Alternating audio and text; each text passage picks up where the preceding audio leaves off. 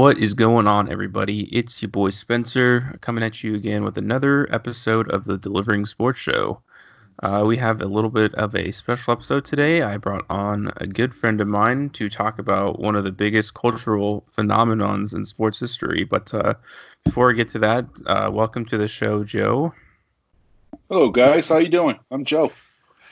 Uh, Joe and I met in our minor that we take together, which is Chinese. I took it in high school, and I liked it, so I had to do the language requirement anyways for college. But Joe and I ended up sticking it out together because we liked it so much, and uh, he finished his minor this semester, and I'm finishing mine next. But which is where this is all related to. in any case, Joe has a project. Would you like to introduce it for a quick second, Joe? Absolutely. I'm uh, for my Chinese pop culture class. I choose to do a segment on the Linsanity himself, Jeremy Lin. Um, as many of you know, that he caught the sports world um, by surprise when he went on a tear when he had a 10 day contract with the Knicks.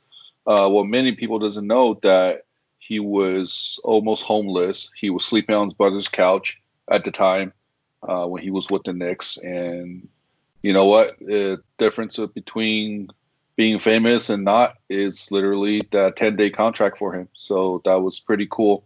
And being the first Taiwanese player to make it big to the NBA, that was really meaningful. I, you know, I didn't even know he was from Taiwan. To be honest with you, where did he? Do you know what city he's from? Uh, I believe. Let me check it out here. He grew up in Southern California. Obviously, he was from uh, Torrance, California. Sorry, I misspoke. He was a uh, he was he was born and raised in Southern California in Torrance, but his parents are from Taiwan. Um, he is uh, what we consider ABC, American-born Chinese. Uh, he grew up in America, and later on, his parents moved to Palo Alto, which is in the Bay Area, and where he was uh, high school player of the year for Palo Alto High School up there.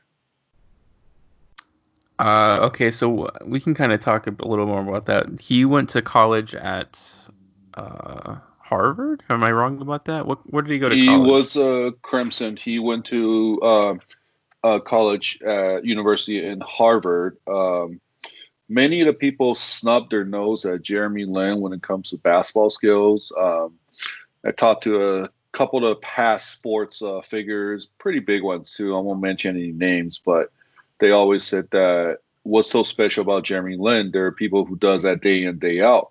And my rebuttal has always been, not every one of those guys have an economics degree from Harvard and carry a 4.2 GPA in high school and has a really really good SAT score. So that's what differentiates from Jeremy Lin, rest of the sports world.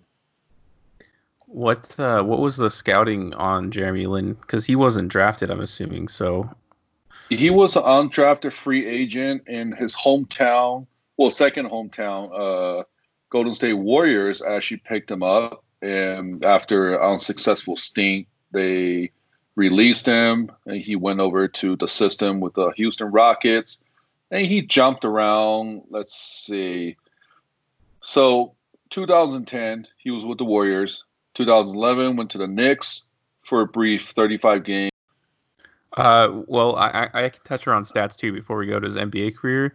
Just in case yeah. you guys are wondering, uh, he averaged 12 points in 12.9 points in college, although that number is a slightly skewed, I'll say, because in his last two years, he averaged 17.8 points per game and 16.4, so a massive improvement. To go along with 2.4 steals in both of those years, uh, averaged over a block in his senior season, uh, the only big problem in his game, which is maybe a big reason why he wasn't uh, drafted, the 3.1 turnovers to 4.5 assists. So um, a really bad turnover to assist ratio, uh, along with a average, you know, 34.1% three point percentage. Um, right. So it's just one of those guys you hear about, especially in the Mountain West. For all my Las Vegas listeners, guys who just have decent stats, but uh, have to fight their way to make a name for themselves. Certainly, because while those numbers are decent enough to be looked at, it's all about what you do with them once you get your chance in the league, you know. Absolutely. Uh, and here's a little stat on his uh, uh, academic career. Uh, Jeremy Lin had a 1428 on his SATs. Uh, that's when was out of 1600. Um, 4.2 GPA. He had any pick of the litter in the professional sports world. The, the only a few big names. Only Ryan Fitzpatrick uh, scored a higher SAT at 1580, and Ryan Fitzpatrick is probably one of the smartest guys in the NFL. Um, yeah, he Fitzpatrick is a Harvard man himself. Uh, he went to Harvard. He sure did. Yeah. That's oh wow! See, that's that's awesome. That's uh, that's two crimson on the list. Yeah. So, getting in a little bit to Jeremy Lin's career, um, I I do want to talk about the start of this whole thing, and the first question I'll pose to you, Joe, is does he become as popular if he is if he's not on the Knicks? What if he did the same thing in Charlotte I, to start his career? I, I know he ended up playing there, but I personally think um, with the Linsanity, it's it had a lot to do with luck as well. Uh, Chauncey Billup was cut right before that. Uh, Chauncey was a proven All Star point guard as well as an NBA champion, um, but injury he was injury prone, and Carmelo Anthony went down. So Knicks were looking to revamp the offense uh, which Jeremy Lin fits that criteria. He's a pass first, score second point guard. And just so happened it had a lot of hungry young player along with old player like uh, Iman Shumpert, J.R. Smith, uh, as well as Tyson Chandler. And those guys were receiving the ball particularly well from Jeremy Lin and actually made the basketball more fun. It was more like like what you play in junior high and high school go down the lane, toss the ball up, somebody dunk the ball. And during that 10 day period, the Knicks were playing very unselfish basketball. And I believe that Jeremy Lin just got very lucky that he was in a system where Mike D'Antoni actually trusted him with the offense. Yeah, and I what I was trying what I was uh, getting towards a little too is that the New York City juice itself, I think, uh, helped make this as big as it was. I just the media coverage with New York is tenfold what you would have in smaller market teams. So um, I think I think he would have if he played the same way and he had the same kind of stats. I think he would have gotten himself an NBA contract. But the popularity and the and the phenom of Lynn's Linsanity really came from the fact that he played in the biggest basketball city in the world. He he did. You're absolutely right on that because New York is a tough city. I mean, uh, like Frank Sinatra says, if you make it here, you can make it anywhere. Um, couple of off comment, off colored um, uh, scenario. Rudolph Giuliani took down one of the biggest mob uh, figure in the world, John Gotti and the Gambino family. It boosted up his career as a mayor. Uh, Derek Jeter, always been a winner with the Yankees, uh, till now Aaron Judge he is one of the biggest uh, name on the Yankees roster, and the Knicks were the lovable losers. They were always there, but unfortunately, in the '90s, they were always had to go through Michael Jordan. And during that time, when Jeremy Lin was on the team, uh, their record was less than stellar. They were having trouble jump starting their their fan base and everything. So the Knicks fan were honestly one of the most brutal fans in the world. They'll tell you straight up that you suck, and, but not so many nice words. So I think Lin's playing style, along with the rest of the team, made basketball more fun, and the fan actually appreciate that. They want to see him try hard instead of just roll over and give up. That's all. Yeah, and I, I think one of the the things that make this makes this thing so much more miraculous is we're talking about a time in basketball where it was called the D League at the time, if you guys even remember that for a lot of you, because it's been the G League for I think four years now. I don't know, maybe.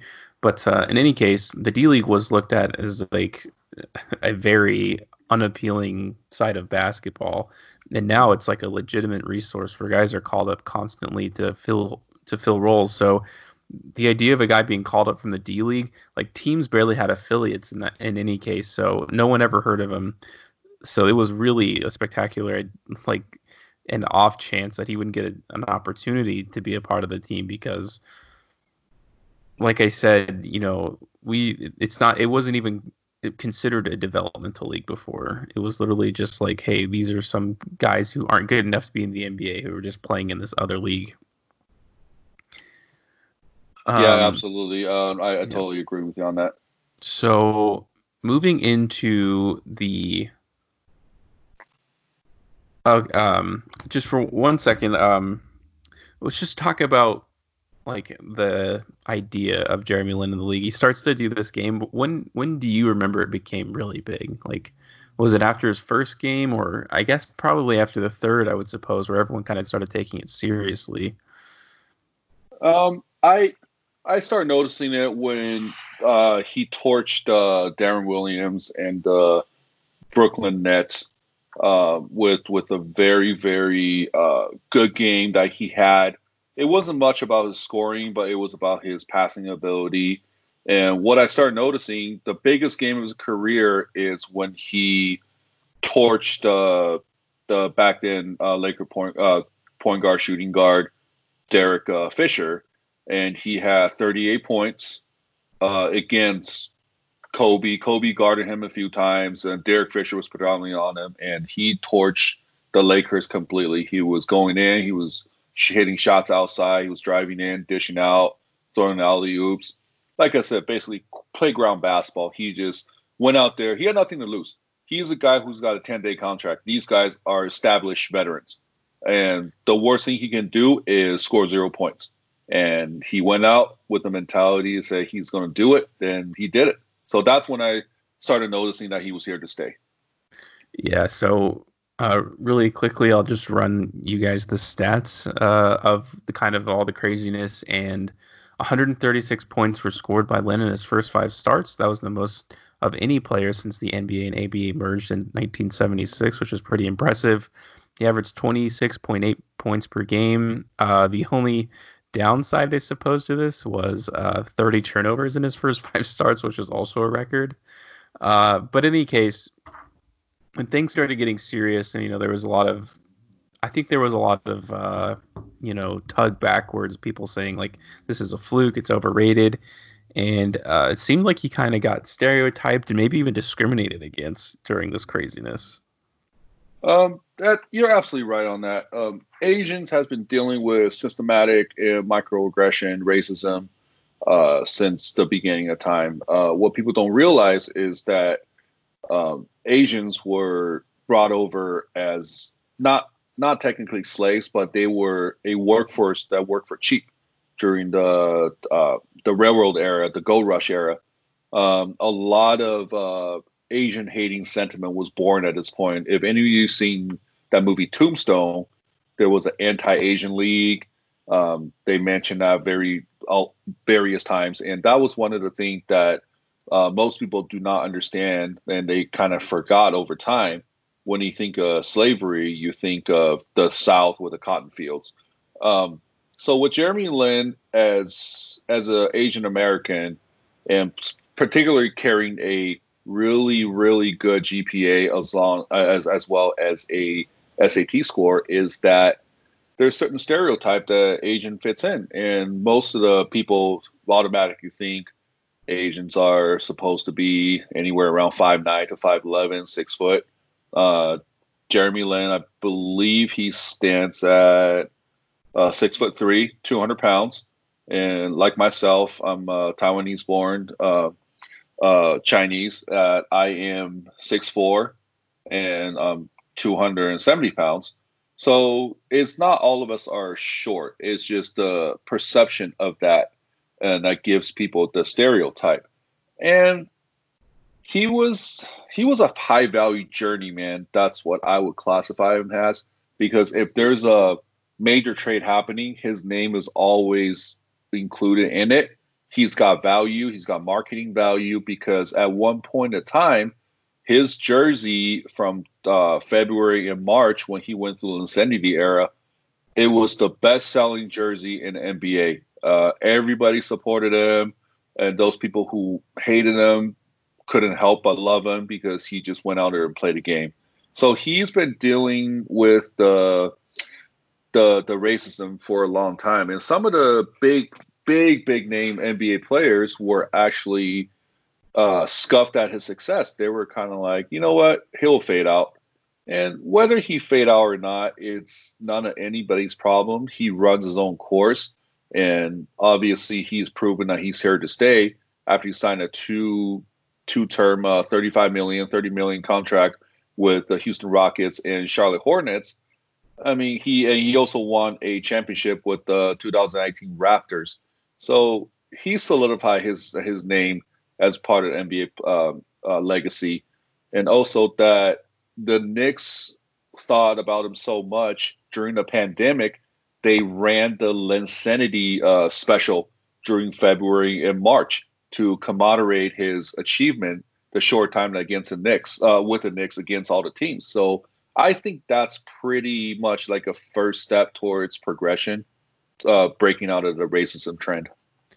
Yeah, um, you know, you can speak probably personally on this. What do you think Jeremy Lin like represented for, I guess, the Asian community, uh, just in general? I mean, maybe even the the D leaguers or the guys trying to make it, but more obviously, you know, he's become a cultural phenomenon in like China and stuff. So, like, what do you what did he represent to uh, everybody? Well, as a basketball player, he represent that uh, hard work will pay off. He's not a slouch. He doesn't just give up and when going gets tough, he he's in the gym practicing. Um, he was staying with his uh, older brother, I believe his name Josh Joshua Lin, and he just stayed on the couch. Even though he was getting playing time with the Knicks, he was still sleeping on the couch. Uh, he took a very humble approach on that um, uh, during this whole whole era. And as a as an Asian, what he teaches rest of, rest of the Asian American community or any immigrant community is that don't count us out. You know, like Asian has the tendency of making it. The from the the people that uh, migrated down to Singapore and Malaysia. It was a jungle back then, and they made a city out of uh, out of those those country. Now it's a beautiful city, like we see in that movie Crazy Rich Asians. Those Chinese immigrants that went down there due to cultural differences and uh, uh, political uh, ideology um, prosecutions, and they have made a name for themselves. Like my family that fled from China to go to Taiwan, they went there with a shirt on their back and probably like with no money in their pockets.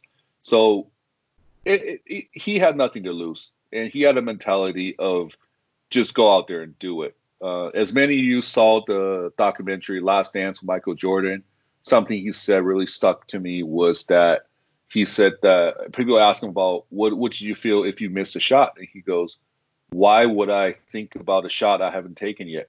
I'm going to make that hundred percent, no matter what. It's in my mind." So that's a mentality that Jeremy Lin carried with him, but he just didn't have a successful career like Michael Jordan, but he was doing the same thing as Michael Jordan. Yeah, so uh, briefly, I guess, about the the end of Linsanity, and at least from what I'll tell you from what I remember, uh, I think the end of Linsanity was that, well, his chance to have a game-winning shot against Toronto, and he ended up airballing it very badly, and they lost the game. Um, did he what did he get signed for the rest of the season after that? I honestly don't remember. What season was that? Do you remember? I was with the Knicks in probably. Oh man, let's see. If it was the Knicks, um, he did get signed for rest of the season, but unfortunately he tore his ACL, so he went on surgery uh, for rest of the season, the remainder of the season. Yeah, he played 35 games in 2012, which was when all this craziness happened. Um, but yeah, I mean, since then, obviously, he went to Houston, then he went to the Lakers for a short amount of time. Charlotte, I remember him playing for uh, down to looks like Brooklyn, and then Toronto, Atlanta, and then back to Toronto. Um, I, honestly, like you can say that's a like a journeyman's career, but that's a lot longer of a career than most people have. And I do think it goes beyond just Linsanity because I mean that's faded f- from reality in, in a sense. You know, I don't think teams are buying him for marketing purposes, but uh, his biggest downfall, I suppose, has been his injury-prone uh, career, uh, which is, I guess, the story for a lot of guys. So um, it's not, it's just not, there's nothing really you can do about it, you know. Yeah, the the injury played a huge part out of it, uh, but his biggest weakness, I believe, is his defense. Um, he he he put on enough effort to harass the guys he's defending, but he was never a guy who's who's a playing shutdown defense. Um, when you think about shutdown defense, you think of Kobe, you think of uh, Michael Jordan, you think of Scottie Pippen, even Dennis Rodman. Those guys play shutdown defense. Uh, Jeremy Lin's defense uh, pretty much is limited to the backcourt, go for a steal, pickpocket somebody, or swipe the ball from behind. And he's not really a, a shot blocker at the rim. Um, he did take a few charges, which is sacrificing his body. His playing playing style, uh, comparable to a one of my f- favorite tennis player, is Michael Chang. Michael Chang was a shorter uh, tennis player, pro. He he's at 5'10", 5'11", but if he was six foot four like rest of the field, Michael Chang would have been a great player. But he because he was short, he chose to play better defense. And unfortunately, in the NBA, where average height is probably like around six nine, six ten now, Jeremy Lin's pretty ineffective uh, guarding the front line, and he can't really keep up with rest of the backfield. So that's why I think his biggest downfall is his defense. Yeah, if I'm not mistaken, he had a devastating knee injury uh, with Toronto, and I don't think he played this season at all. But uh, uh, just looking towards the future, do you think anyone has filled his shoes in terms of representation since then? I can't really think of anybody off the top of for, my head. For Asian Americans? Uh, the closest player I would say is Yuta Watanabe. He plays for the Memphis Hustle, but in terms of NBA representation on a consistent basis, I don't really think anyone has. Um, I hate to throw this comparison out, but Jeremy Lin is a on the magnitude of comparing to Michael Jordan. He's he's on the lower level of that spectrum. Uh, not anybody's going to have that uh, Asian American will put up that stellar performance ever again. I don't think not for the next 10 years. I don't foresee it. Um, actually, he is playing in China now. Uh, they shut him down for the season before the pandemic. So they do value their players. They want to keep the uh, Jeremy Lin healthy. And because the season doesn't matter anymore, they choose to shut him down. But he represents the, the hope uh, and dreams of every every Asian, Chinese, Filipino, whatever, when you're in Asia, their little boys dream to play basketball. Uh, when you and I went to Taiwan, uh, we saw that court underneath the overpass. So funny thing is, Jeremy Lin with his teammate David Lee actually went to Taiwan and played on court, and that was probably the best court that uh, Taipei has. Uh, it was like hidden, tucked away under the highway, which is really cool. Oh, I love that court. I I we I haven't had a chance myself to go play, but I I know exactly what you're talking about because we walk by it a lot. Uh, it is it seems like the hub for kind of basketball players in the city, which is really neat. Um, I guess wrapping things up, are there any other things you want to say about the topic, Joe? Uh, so you know, I'm basically doing this project, being the awareness of uh, Jeremy Lin. He is not only a great basketball player in his with his limited ability. I don't want to put him down, but compared to the rest of the NBA field, he is a middle of the pack player. Um, to some people, he is a diamond dozen. But let's not forget about his accomplishment off the court, which is academic uh, career. Um, I mean, there's people struggling get into CSN at this point, and this guy got no problem getting on Harvard. Uh, carried, uh, I believe we have a stat here. He carried a 3.1 GPA when he was playing at Harvard, and that's a tough GPA to carry, especially you're going to Harvard and you are a uh, college basketball player. The amount of time you spend studying and working out is you have to be you have to be sleeping like two hours a day maybe, and you know he he does a lot for uh, his uh, alma mater, which is Harvard. He donated one million dollars, and most of that fund was earmarked into scholarships for the future athletes. Um, I know a few football players at UNLV.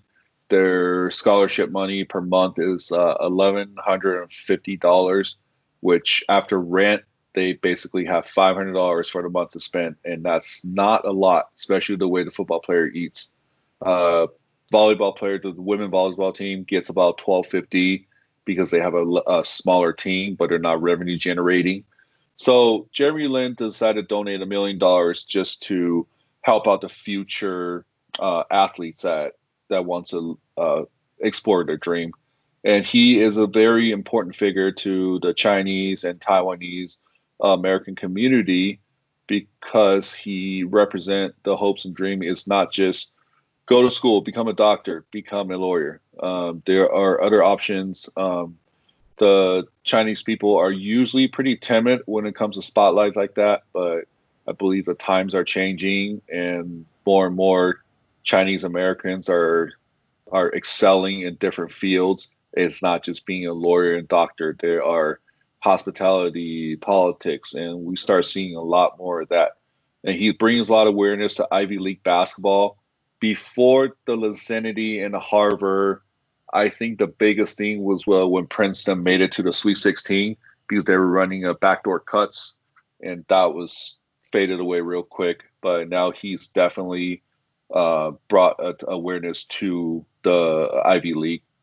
And other than that, and I think Jeremy Lin is one of the probably the my favorite players to watch, and everybody loves lo- lo- watch Steph Curry, which I I love a guy who can shoot three just as much as the next guy, but I personally enjoy a little underdog story like Jeremy Lin. That's all. Yeah, and uh, without a doubt, Jeremy Lin is a part of NBA history. I mean, that stretch of games, I think viewership was up like seventy percent when Absolutely. Jeremy Lin was doing through stuff. So he he'll always be a piece of certainly like my childhood or young adulthood, I should say. And I'm sure like everybody my age just knows about it because it was the biggest thing going around.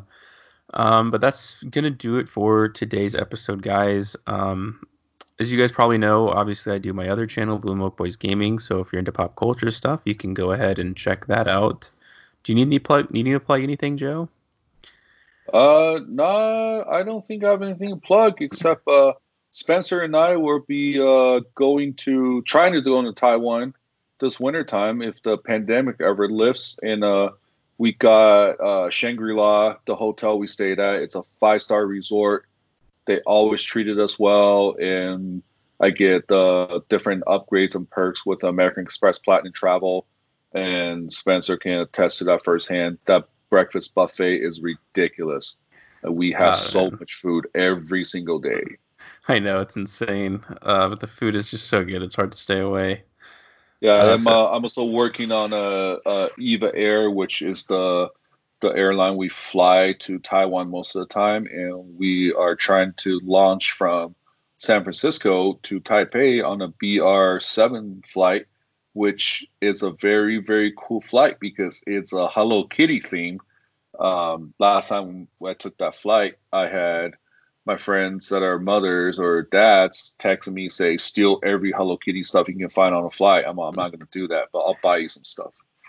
yeah. And uh, just like last time, guys, if Joe and I do end up traveling, it'll be uh, on my Blue Milk Boys gaming channel like it was uh, like before. So if you guys are interested in travel videos and all that kind of stuff, we got you covered. Uh, but that's going to do it for today's episode, guys. Thank you so much for listening, and we will catch you next time. See you guys later.